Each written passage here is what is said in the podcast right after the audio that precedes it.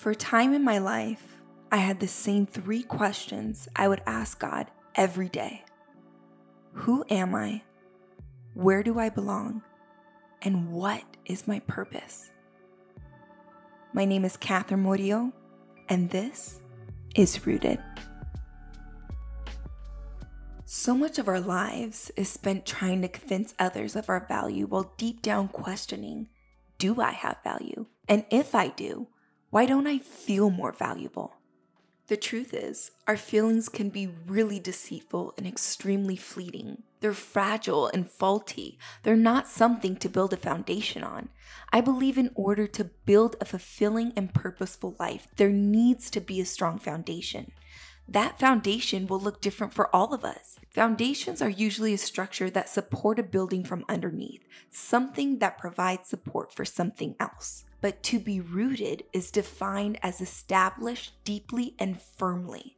So before we even start the building process and before we lay down the foundation, we need to determine where and what our roots are. I currently live in Portland, Oregon, and it's the first time in my life living somewhere with four seasons.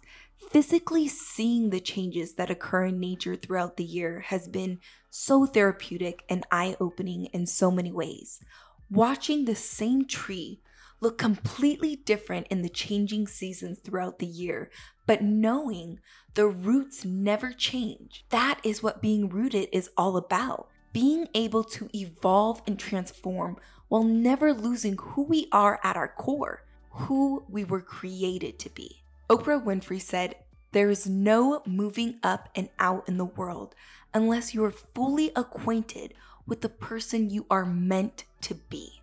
This podcast serves as a space for reflection and transformation.